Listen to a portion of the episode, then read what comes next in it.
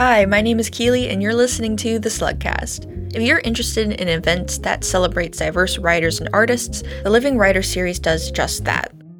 The LWS is a live reading series organized especially for the creative writing program community at UCSC. There is a new series each quarter, and each series features award winning professional contemporary writers and cross genre artists celebrating diversity and inclusion.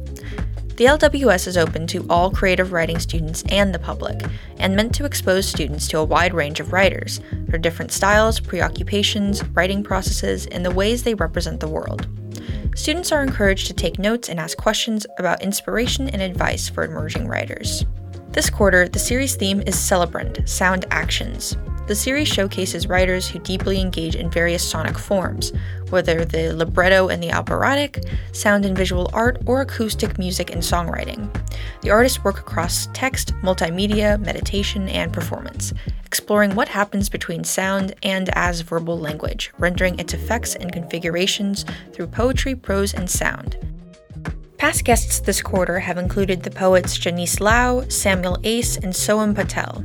But if you're interested, there are two more events coming up. The first event is the Senior Projects Reading on May 19th. Senior creative writing students will have the opportunity to read their own pieces, followed by a reception. The second event is on May 26th and features poet Gina Athena Ulysse. Gina Athena Ulysse is an artist, scholar, and professor of feminist studies.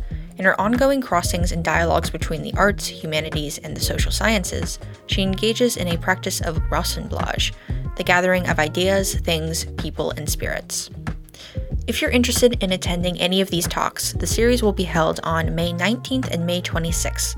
Both are Thursdays and occur from 5:20 p.m. to 6:55 p.m. in the Humanities Lecture Hall, room 206.